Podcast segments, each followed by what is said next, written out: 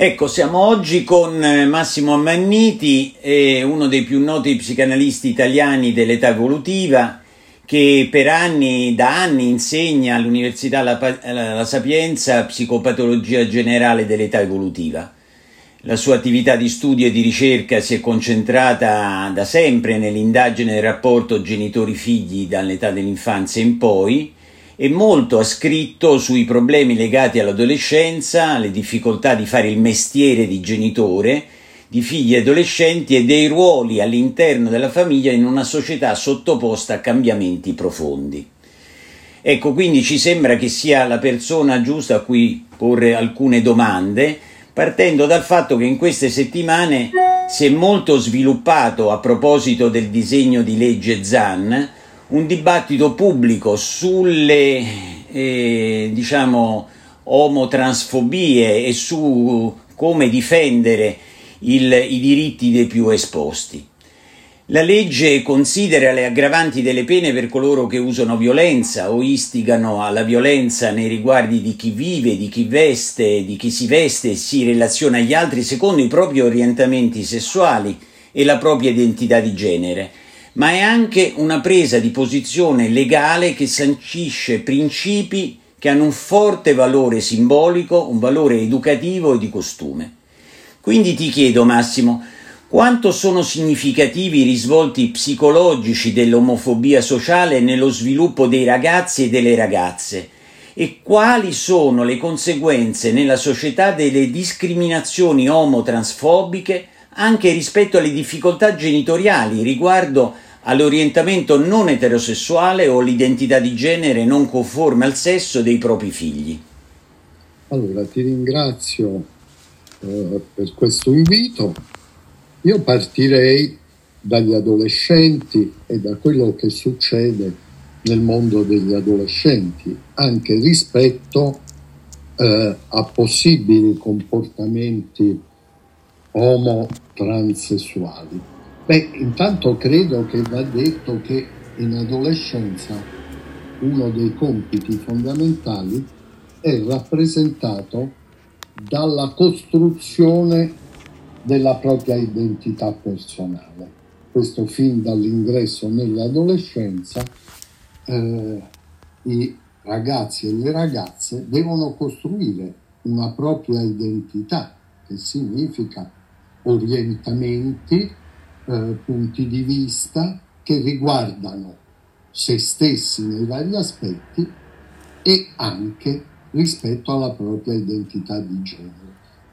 E naturalmente eh, gli adolescenti sono ancora molto fragili, cioè l'identità è in via di costruzione, per cui tutto quello che rappresenta qualcosa di diverso, di estraneo, eh, di marginale può suscitare delle ansie e dei rifiuti molto forti, soprattutto a livello di gruppo.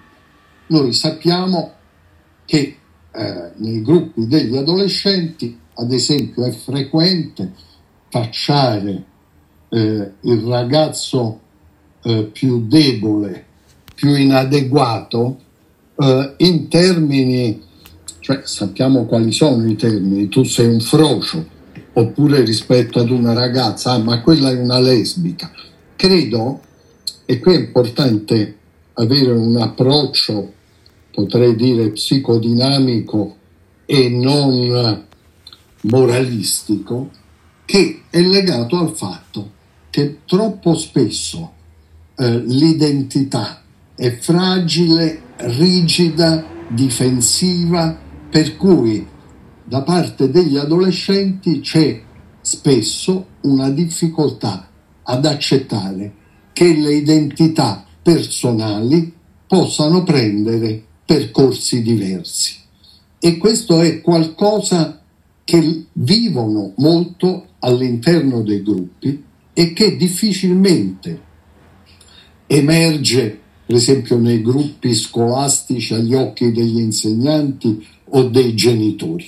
Ossia, questi sono dei modi per eh, aggredire, svalutare, rifiutare gli altri E direi che uno dei compiti fondamentali dell'adolescenza, che naturalmente deve essere anche sostenuto sia dalla scuola, dagli insegnanti e dai genitori, è quello di accettare che l'identità è come una specie di mosaico complesso che in ogni ragazzo e ogni ragazza ci sono aspetti di sé che convivono anche per quanto riguarda l'identità di genere. Non si è mai completamente maschi, tra virgolette, e non si è mai completamente femmine, tra virgolette, cioè coesistono dimensioni che si intrecciano. E questo credo che è un percorso che può aiutare gli adolescenti a raggiungere un'identità più complessa e più variegata.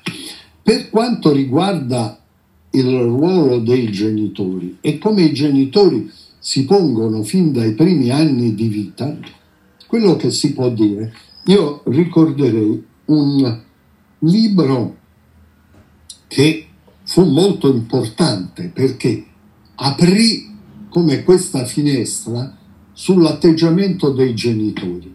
Ricordo questo libro che si chiamava Dalla parte delle bambine mm-hmm.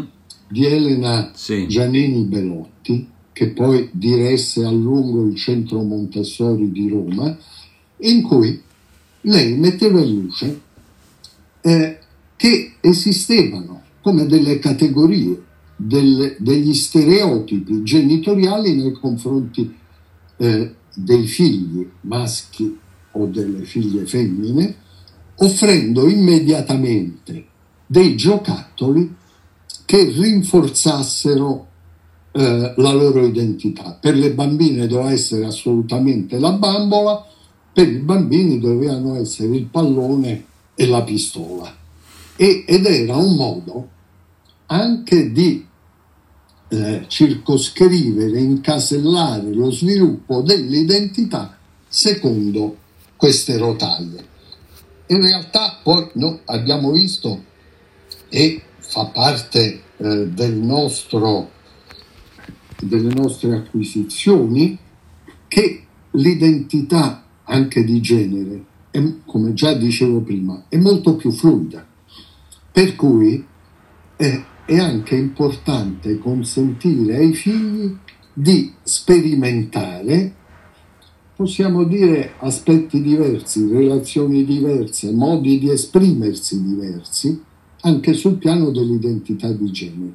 Per cui una bambina che gioca a pallone eh, suscita nei genitori allarme, oppure un bambino che eh, si diverte a giocare eh, con le bambole o con i pupazzi e così via, viene visto con un certo allarme.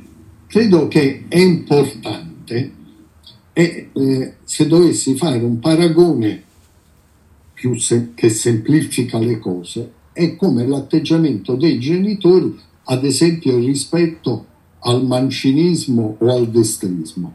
I genitori sono immediatamente portati a considerare il figlio destrimane e c'è anche una forzatura, a volte neppure tanto consapevole da parte dei genitori, a indirizzare il figlio verso eh, una conferma della dominanza destra. Naturalmente chi non lo è, ossia ha un, un orientamento più di tipo mancino, naturalmente va incontro ad una serie di difficoltà. E questo ormai noi l'abbiamo scoperto, è una tappa ormai acquisita che i bambini mancini non devono essere corretti. La stessa cosa si può dire per quanto riguarda l'identità di genere.